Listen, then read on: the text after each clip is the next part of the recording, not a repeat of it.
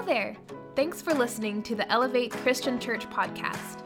We exist as a church to connect people with God and each other. Today's message comes to us from our lead minister and preacher, Kevin Barton. We hope this inspires you, grows you, and challenges you in your faith and your walk with Jesus. Enjoy! To begin with, I want you to imagine uh, summertime. I want you to imagine like around the 4th of July uh, here in Georgia when it's so hot and so sticky, like you take a shower uh, and you walk out to your car, and by the time you get in your car, your shirt's sticking to your chest because it's just so humid and so sweaty. So, so kind of kind of think of around the 4th of July time. Um, and I want you to imagine that uh, you don't have anywhere to go for the 4th and you don't know where you're going to spend it. And you have a friend that says, hey, I just got a, a brand new swimming pool at my house.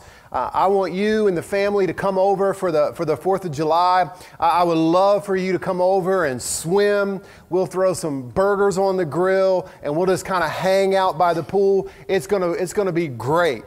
And so you start to look forward to it and you wake up on the on the 4th of July and it's exponentially hot. I mean, it is just so hot and so sticky, and all you can think about is uh, that that pool, your friend's pool. I want to jump in that pool, and you're looking forward to that refreshing water, hanging out by the pool with good friends and good food. And so you drive over to your friend's house and, and you, you get there, you walk around to the backyard, and this is what you see. Uh, you see your friend um, in the new pool uh, that they got. Now, chances are, if you're like me, you're going to be highly disappointed. Uh, the water is shallow and somewhat stagnant, probably, and you may even decide to leave so you can salvage the rest of your day. Because when you're thinking about hanging out by the pool, this is what you had in mind. Uh, when you think pool, uh, you, you want a cool, clear, deep water that you can dive into. It's the depth of the water that's going to refresh you, not the shallow, stagnant kiddie pool. And so we're in this series on the parable of the sower. You, you just saw a snippet, a, a video snippet, where Jesus talks about throwing seeds, um, and it, the seeds end up on four different types of soil. We call them four different types of, of hearts. Uh, and, and one of those uh, types of soil is known as the rocky soil, and we call that the shallow heart. Uh, and we're going to talk about having a shallow heart today. Uh, before we do, I want to remind you, uh, both those of you in here and those of you watching online, when we launched this series last week, I asked, I challenged you to continue to ask yourself this question What kind of heart do I have? What kind of soil is the, is the Word of God being thrown into? Do I, do, do I have uh, thorns or rocks or uh, do I have thistles or do I have good soil? Uh, because the, the, fact of the matter is, is that I have one of these four hearts, you have one of these four hearts, we, we all do. And so last week, we looked, at, we looked at the first scenario, uh, the seed that was thrown on the path, and we called that the hard heart. Because a path is something that somebody continues to walk back and forth on. And here's what we just simply said um, you may be letting too much foot traffic into your life. You may be letting too many people walk in and out of your life, been packing down that soil of your heart, uh, and then you're not able to receive uh, the, the Word of God. Well, as I said, this morning we're going to look at the second kind of heart, and we call this the shallow heart. And so, if you have your Bibles, we're going to jump into uh, the parable itself this parable is told in uh, Matthew, Mark, and Luke. We're looking at Mark's interpretation, which is in chapter 4. So, Matthew, or excuse me, Mark 4, verses 5 and 6. Other seed fell on the rocky ground where it did not have much soil, and immediately it sprang up.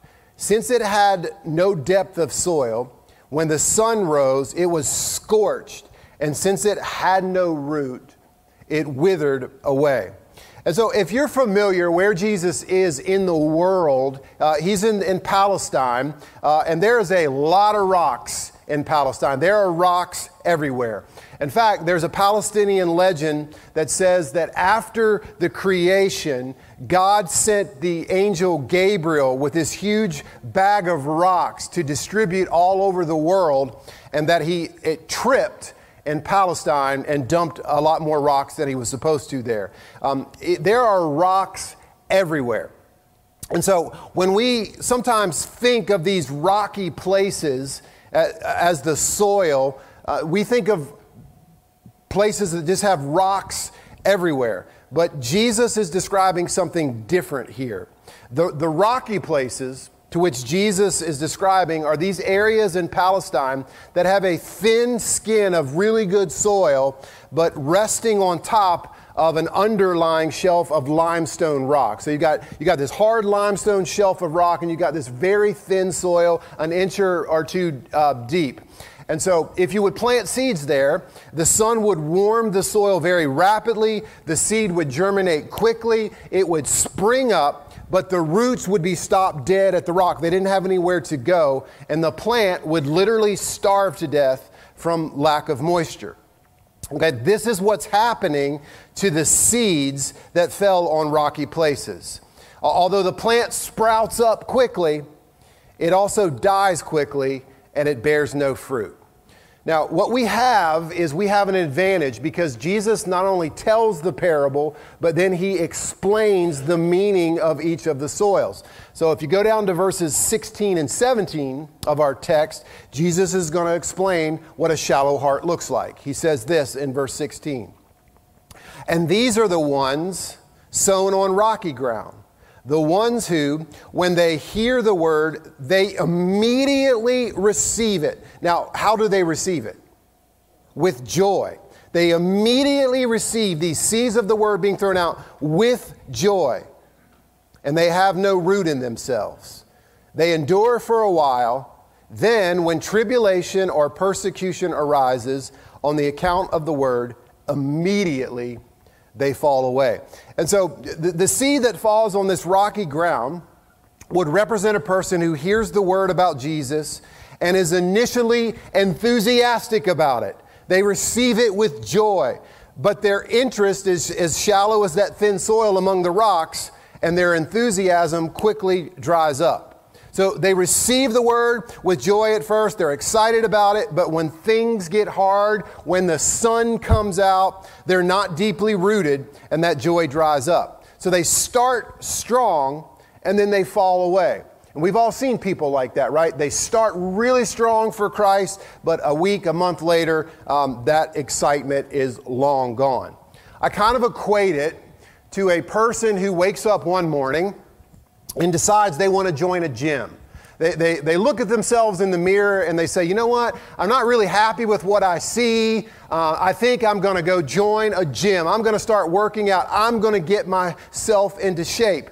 And so these people will go and they'll pay like a year or two membership. They'll just sign a contract, you know, hundreds of dollars. Uh, they'll roll on up to Academy and buy a brand new pair of shoes and a new sweatsuit because they want to look good when they're at the gym. And so they go to the gym that first day uh, and they work out. They might work out a little bit too hard. Um, they, they, they, they work out and the next day they can barely get out of bed uh, they think, man, that was, this is hard. This isn't just signing up for a gym and buying new clothes. This takes work. So uh, I worked hard yesterday. I'm sore, so I'm going to take a, a, couple of days off just to let my body recover. And a couple days turn into a couple of weeks. Um, and they may go back to the gym one or two more times uh, throughout the rest of the year. But eventually they come to the conclusion, they stand in front of the mirror and they say, you know what? I'm happy with the way that I look. I don't need a gym. It, it's hard. I, I don't want any part of it. It's also like me when I try to go on a diet, we, I, am on a diet like every other week, it seems like. All these fad diets, low carb, no carb, you know, meat only, uh, just, just, Daniel fast, all, all these diets. And I'm really, really good. I'm really pumped up because I want to lose my middle aged pot belly. And I'm like, yes, I'm going to do this. I'm going to lose 20 pounds. It's not going to take long. And, and any diet that I've been on for like four days, I am great. Then around day three or day four, I'm in Hiram somewhere and I'm just like going to Target or walking outside and there's so many restaurants, I smell french fries. And all of a sudden, before I know it, I've got a large Zaxby's fries and I've inhaled it and I feel miserable about myself because I've blown it because diets are hard. And I do the same thing. I look at myself in the mirror and I say, you know what? I'm happy with the way I am. I don't need a diet. Bring on the, the french fries. So what I want you to understand is that people often do this with Christ. We've all seen it, right? Someone accepts Christ. The word is preached. They receive it gladly. They might even be brought to tears. They accept Christ. We baptize them, and they seem to be on fire for Jesus. They receive the gospel gladly. They're excited about being a Christian. They start coming to church on a regular basis. They may even join a Bible study or a lift group then something happens. Trials come their way. It could be the loss of a job. It could be a disagreement with another Christian. It could be a bad romance. It could be a sickness. But they begin to realize wait a minute, Christians suffer the same as non Christians. And they find out that following Christ actually takes perseverance and it takes discipline and they say to themselves, you know what? I'm happy with myself. I don't need church. I don't need Jesus. And they fall away. People with a shallow heart would be a, these type of people that I would categorize who make a very emotional decision to follow Christ. They're just almost caught up in the moment. It's a, it's a person that hasn't really stopped and counted the cost of following Jesus. It's a person that, that may not realize that salvation is free, but following Jesus will cost you everything. That before we decide to follow Christ, Christ tells us we should stop and count the cost. He tells another parable in Luke 14 about cost counting and about people that are going to stay with him and people that are going to follow away. One of the things that you see Christ doing systematically through the New Testament is thinning people out constantly. And this is what this, is what this parable of the soil is about. He's not interested in big crowds, he's interested in committed people. And so he's always thinning people out. So he tells this parable about counting the cost. And the most recognizable part of the parable is Luke 14 28, where Jesus says this For which of you, deciding to build a tower does not first sit down and count the cost, whether he has enough money to complete it. You know, I love this quote. I have no idea who to give credit to for it, but it's simply this quote Following Jesus is simple, but not easy. It's free, but not cheap. It will give you everything, but it will also cost you everything. And so, in our evangelical churches, we have this whole category of, of, people who receive the Word of God through some just purely emotive decision. They don't stick with it, they, they wither away. And so, this is a category of people who receives the Word of Jesus with either, hear me, too much feeling or too much fear. And I, I want to chat about that for just a little bit. Let's talk about somebody who receives the Word of God with too much feeling. It's somebody who makes a just purely emotional decision. Now, I want you to hear me uh, before you throw me out of the church. I- am not discounting emotional feeling. Um, this is a love relationship with Jesus. So, yes, there has to be an emotional connection. There has to be a feeling, but it's not just a feeling alone. Jesus was asked later on in Mark, you know, what's the greatest commandment? And he says in Mark 12 30 this, and you shall love the Lord your God with all your heart. And those who are, are very emotive in their thinking would say, see, there it is. Your heart, it's your emotion. Love Him with all your emotion. It is a purely emotional decision. But Jesus doesn't stop there, does he? He says, with all your heart, with all your soul, with all your mind, and all your strength. So there is heartstrings involved, there is emotions, but Jesus says, also love me with all of your mind. A decision to follow Christ has to be a decision that we also make with our mind, with our reason, and with our intellect. And let me tell you how American evangelical churches have let this happen. How, how we not only create, but we facilitate shallow hearts. Just making people make decisions on pure emotion. And listen, I'm in this. I have done this before. So here's what typically happens a preacher will get up, they'll preach a sermon, and they will finish that sermon with a, a really heartwarming or a very sad story. All right, it's most likely going to involve a sick child, a puppy, or a kitten. All right, and so what they're doing is they're trying to like just pull on your heartstrings at the very end of the message. All right. And I've been guilty of this. I used to do this all the time. When I was in youth ministry, I told this story probably a hundred times as I traveled around and preached. It's called the bus driver's gift. And it, this, this, this story goes like this You have this bus driver who has this, uh, this route and on his route, he goes down this mountain, and at the very bottom of the mountain, there's a gate that goes into his house. He lives, you got to go up the road and get to his house, so there's a gate. But around that curb, there's another curb, and there's not a guardrail, there's a steep cliff. And so he's got to be very careful as he's going around. Well, in the story, the bus driver's son always sits on the gate. He gets home, mom brings him home. He doesn't have to ride the bus. And he sits on the gate and waits for his dad to go by on the bus to wave at his dad. Well, in the story, on this particular day, the brakes go out on the bus. Okay, and the bus is headed for destruction. Every kid on that bus is going to die. And so, as the bus driver is driving down, he remembers the gate. He remembers that the driveway goes up. And so he thinks, all I got to do is crash through that gate and, and I'll save every kid on this bus. But then he remembers, oh no, my son's sitting on the gate. And he's beeping the horn. He's trying to get his son to, to, to jump off the gate, um, but his son just is, is waving. And so, in that moment, the bus driver has to make this decision. Does he crash through the gate? And does he kill his own child? Or does he just plummet the bus off of the cliff around the next corner and all those children die? Well, in the story, he crashes through the gate. He kills his child. He is devastated, but all of these children are saved. And I would end, usually end it by a, like a dramatic pause. And I would try to find one kid and look him in the eye who I knew was struggling. And I would say, That's what God did for you. That's how much God loved you. And it was a it was a heartstring pull. And listen, there's truth to that. I understand that.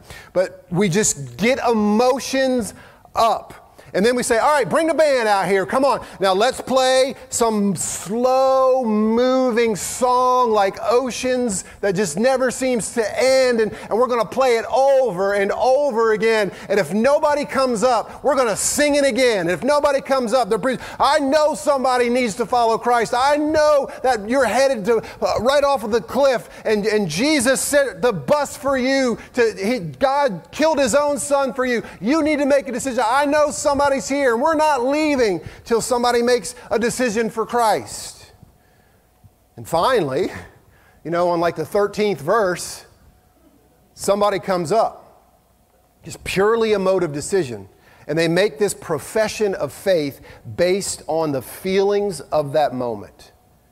They walk away thinking they're saved, and they're not. Jesus says they sprout up for a little period of time, and then they wither away. So, too much feeling. The, the other way that a person can receive a shallow seed is through too much fear. Too much fear. It's a fear based decision. And I want you to understand something. God is scary. There is some fear involved. Uh, I get that. In fact, Philippians 2:12 says, "Therefore, my beloved, as you've always obeyed, so now, not only as in my presence, but more in my absence, and here's the part we know work out your salvation with fear and with trembling. So there's a fear factor involved with God, right? He's huge, He's all powerful, He's all righteous, He's holy, He's just. But a person who comes to God through fear and fear alone will not last. I've been doing this for 25 years and I've seen it time and time again. And as churches, we can be guilty of facilitating this as well. Here's how this plays out a preacher will get up and preach a harsh, harsh message, right?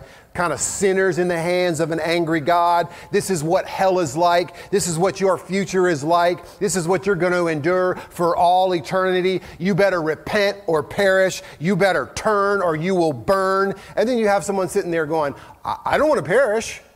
I, I don't want to burn.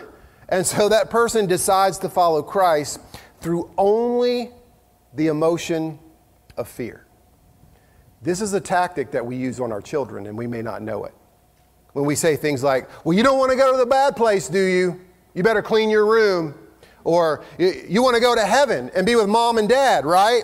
Uh, we want to, you want to be together with mom and dad throughout eternity. You don't want to burn forever. Then follow Jesus. And the poor kid's kind of like cringing in their seat and they're, oh, oh, okay. And they make this decision to follow Jesus out of pure fear. Those decisions don't last. So I didn't grow up in the church, which I sometimes view as a disadvantage, but I think it was to my advantage. Um, I didn't start going to church until I was like 14. Never really been in church very much. And uh, I went to this special event uh, for the youth group.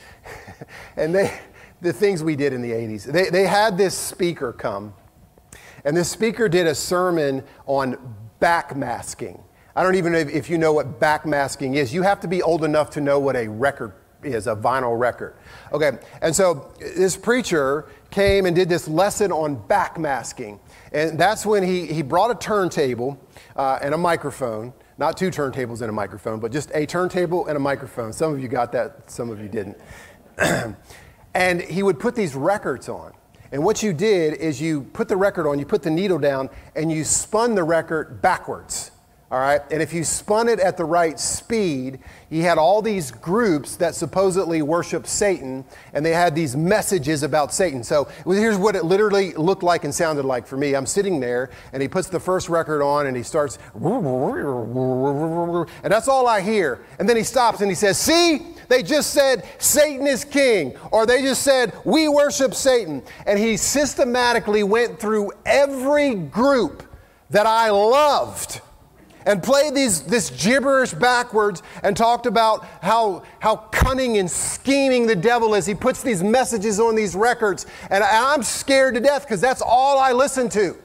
And then he goes into this diatribe about how crafty Satan is and how he wants to just suck the life out of your soul and how he, you're going to go to hell and you're going to be separated from God and you're going to burn forever and you better repent and you better perish. Now let's sing Just As I Am and come on up. I came up and I gave my life when I was 14 years old to Christ purely out of fear. I, I literally just wanted my get out of hell free card. Well, listen, that wore off within a matter of weeks. The, the seed of fear that was planted in me, it sprouted, and I changed my behavior for a couple of days. It got hard, and it withered away. And so for three years, I wore the name of Christ, but I did not live like it. I went to church but my heart was not being transformed. The, the sin in my life just continued to increase. And I'll never forget it. I was 17 years old. I was sitting in my home church, and my home preacher, Chuck Dowdy, he preached this sermon that absolutely rocked my world. It was a message on the prodigal son, and I had my whole life felt like the prodigal son. And he just simply went through this, the narrative of the story. He didn't add a lot of superficial emotional stories. He just threw the seed of the word out and talked about God's love for us. And when they played that response song, I, will never forget it. I literally ran up front. And I just grabbed him, and, and, tears started flowing. I'm not a real emotional person, but tears started flowing. And I said, Preacher D, that's what we called him. Preacher D, when I was 14, you know, I was scared to death, and, and I was listening to music, and I, I didn't know it, but like, I guess Journey or Satanists, and they played these, Becker, these records backwards, and I got scared, and, and, and it, that prompted me to give my life to Christ, but I, I haven't changed. I don't feel any different. I, I, I was even baptized. I, I don't feel like I, I made the right decision decision. I didn't know what I was doing. And he was really cool about it. He's like, Well, most people never come to that conclusion. So they took my confession of faith and I was baptized for a second time. And when I came up out of that baptistry, I knew at 17 years old, I knew that I would be in ministry. I didn't have a calling from God, a voice from God. I just knew right then and right there because I was truly saved. I was truly transformed. The, the crazy thing is, like this past month, this past four to six weeks, I've had at least four people approach me and we had the, kind of the same conversation. They'd say, Hey, can I talk to you? Yeah. Uh, you know, when I was young, uh, I, I was really scared or uh, my friend gave their life to Christ, and so I decided I wanted to be like my friend, or my parents put all this pressure on me, and, and I got saved, and I was even baptized, but it was for the wrong reason. I, I, I don't feel anything. What should I do? I just simply share my story with them, and I let them make their own decision. What I'm getting at is that too much feeling or too much fear can absolutely lead to a shallow heart. So I want you to think about it from a parental standpoint. All right, parents, let's say you have your first child, and, and here's your philosophy. We're, gonna let, we're just going to do whatever that child feels like doing. If feelings will, will rule. If it feels good, do it. So you, your child's whole life, here's what you say to them. Just do whatever your heart tells you to do. Whatever you feel led to do. If you want to eat ice cream for dinner, eat ice cream for dinner. If you want to do your homework, do your homework. If you don't, don't. If you want to go to school, go to school. If you don't, don't. Just whatever feels good, just follow that feeling. What kind of kid would you have raised? I'm be graphic. A little turd that the rest of us have to live beside when they grow up, right? This, you're not going to raise a good child. All right, so, so think about the other, the other way. A parent who is fear based. Your house is fear based. It is rules and religion. And if you're punished, you're going to have to copy scripture. That's your punishment. And kids can't be kids. And it's a very harsh environment. It's a very fear driven environment. You better fear your daddy, right? What kind of kid would you have raised? Not a well adjusted child maybe even a rebellious one after years, or, or maybe a kid who grows up as an adult and they're afraid of everything. Too much feeling and too much fear produces shallow hearts. I think there's a balance of feeling and fear that begins to help the soil of our hearts to become fertile ground to receive the gospel. I want to talk to you about that just for a second as we begin to wind down. 1 John 4:18 says this: There is no fear in love, but perfect love casts out fear. For fear has to do with punishment. And whoever fears has not been perfected in love.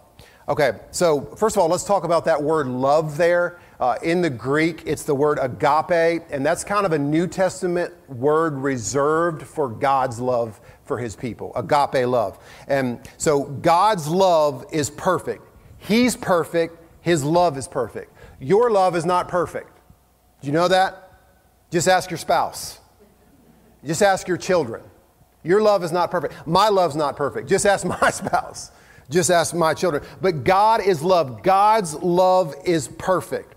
And the, the word agape, when you just kind of boil it down, God's love for you is simply means this. It's a love that God has for you that He wants the best for you. And He can offer you the best, and He knows that. You don't might not, not know that, but He knows that. So agape love is this love that God has that wants what's best for you. Now, the part of the verse that people often quote is what? Perfect love cast out fear. So th- th- there's a question we need to ask ourselves then. If perfect love, if agape love, the love from God, is this love that wants what's best for us, then what fear is this love casting out? Now, I want you to notice before we go any further fear is there. Okay? Fear is not absent. So we ask, what fear is the feeling of being loved by God casting out. Well, when you study that passage of Scripture, do you know what John's talking about? He's talking about God's judgment, that we will all be judged one day. Okay? But here's what he's saying perfect love, agape love, casts that fear out. It's going to arise from time to time. It's a reminder from God that you're not God and you're going to have this fear, um, but the love that God has for you should continue. It's, it's in the present aorist tense, it's continuing to push that fear out, the fear of God's judgment. Because if you're in Christ, if you're washed by the blood of Jesus, we don't have to fear God's judgment. We are righteous by the blood of Christ. That's why Romans 8 1 says, There is therefore now no condemnation for those of us who are in Christ Jesus. But even when we read that scripture, I think all of us, because we're in the flesh, carry in the back of our minds this element of fear. It's always there, right? Like God is holy, God is righteous, God is our judge, and we start to think to ourselves like past life, our former life. Man, I've done some terrible things, like things I haven't even been able to forgive myself for. Like I deserve to be judged. I've had some evil thoughts. I, have said some hateful things. I've wronged some innocent people. I deserve that judgment. So that fear is there, but then you remember God's perfect love. You remember Christ died for me. For God so loved the world, he gave his only son, that I don't have to perish, but I can have everlasting life. Listen, you, you may agree or disagree with this. That's okay. This is my opinion, but you know, I'm right. Uh, I think that fear is always there. That little element of fear is always there for a reason. It's to remind us of how great God's love is for us that that love will continue to push that fear out. But that fear is a defense mechanism God built in us. And so, what breaks up the rocky soil is a mixture of feeling and a little bit of fear. Um, the best way I've seen this illustrated is by C.S. Lewis, and I'm going to make a confession to you. Uh, I know I'm a, a, a pastor, and I'm supposed to have read every C.S. Lewis book ever written. I don't understand half of what I'm reading. I just, it just, it goes over my head. And so uh, I'm not real versed in C.S. I'm never going to teach a class on interpreting C.S. Lewis. I'd rather just teach you Greek. That's easier to understand. All right, but one of the, series that I understand, uh, probably because it was written for children, is the Chronicles of Narnia. You know that that little that little series, right? Um, and if you're familiar with either the the, the series, the book series, or or the movie, uh, then you'll be familiar with Lucy and Susan, the the, the girls. They were uh, having this conversation with Mr. and Mrs. Beaver, uh, these talking beavers, uh, and they were talking about Aslan. Aslan is the, the king, the, the lion king, but not not that lion king like the real king jesus um, and, and, but he, he's a lion okay and so they're, they're talking about aslan and, and lucy little lucy she says is, is he a man and of course, uh, Mr. Beaver, who is very sarcastic, he, he kind of goes into this diatribe Aslan, a man, uh, certainly not. And he, he goes through his little speech and he says, Aslan is the king of the beasts. Aslan is a lion, the lion, the great lion. And then Susan chimes in and she says, Oh, I thought he was a man. Is he quite safe? I shall feel rather nervous about meeting a lion. Miss Beaver comes in, tries to soften the, the, the, blow a little bit, and she says, Oh, that you will, dearie, no mistake. And she goes on to say that um, there's no one that has ever appeared before Aslan, before Jesus, without their knees knocking. They're either braver than more or they're just silly. And then little Lucy says this. She says, she asks a question. She says, Then he isn't safe? Mr. Beaver chimes in. Safe? Didn't you hear what Miss Beaver just, just told you? Who said anything about safe? Of course, he isn't safe, but he is good. He is the king, I tell you. Listen, I, I want you to understand something, and maybe this hasn't been explained to you. Jesus is not safe.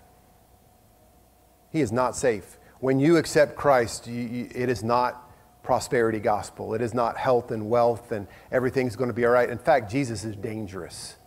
Jesus said, I've come to divide a mother from, from her daughter, a father from his son.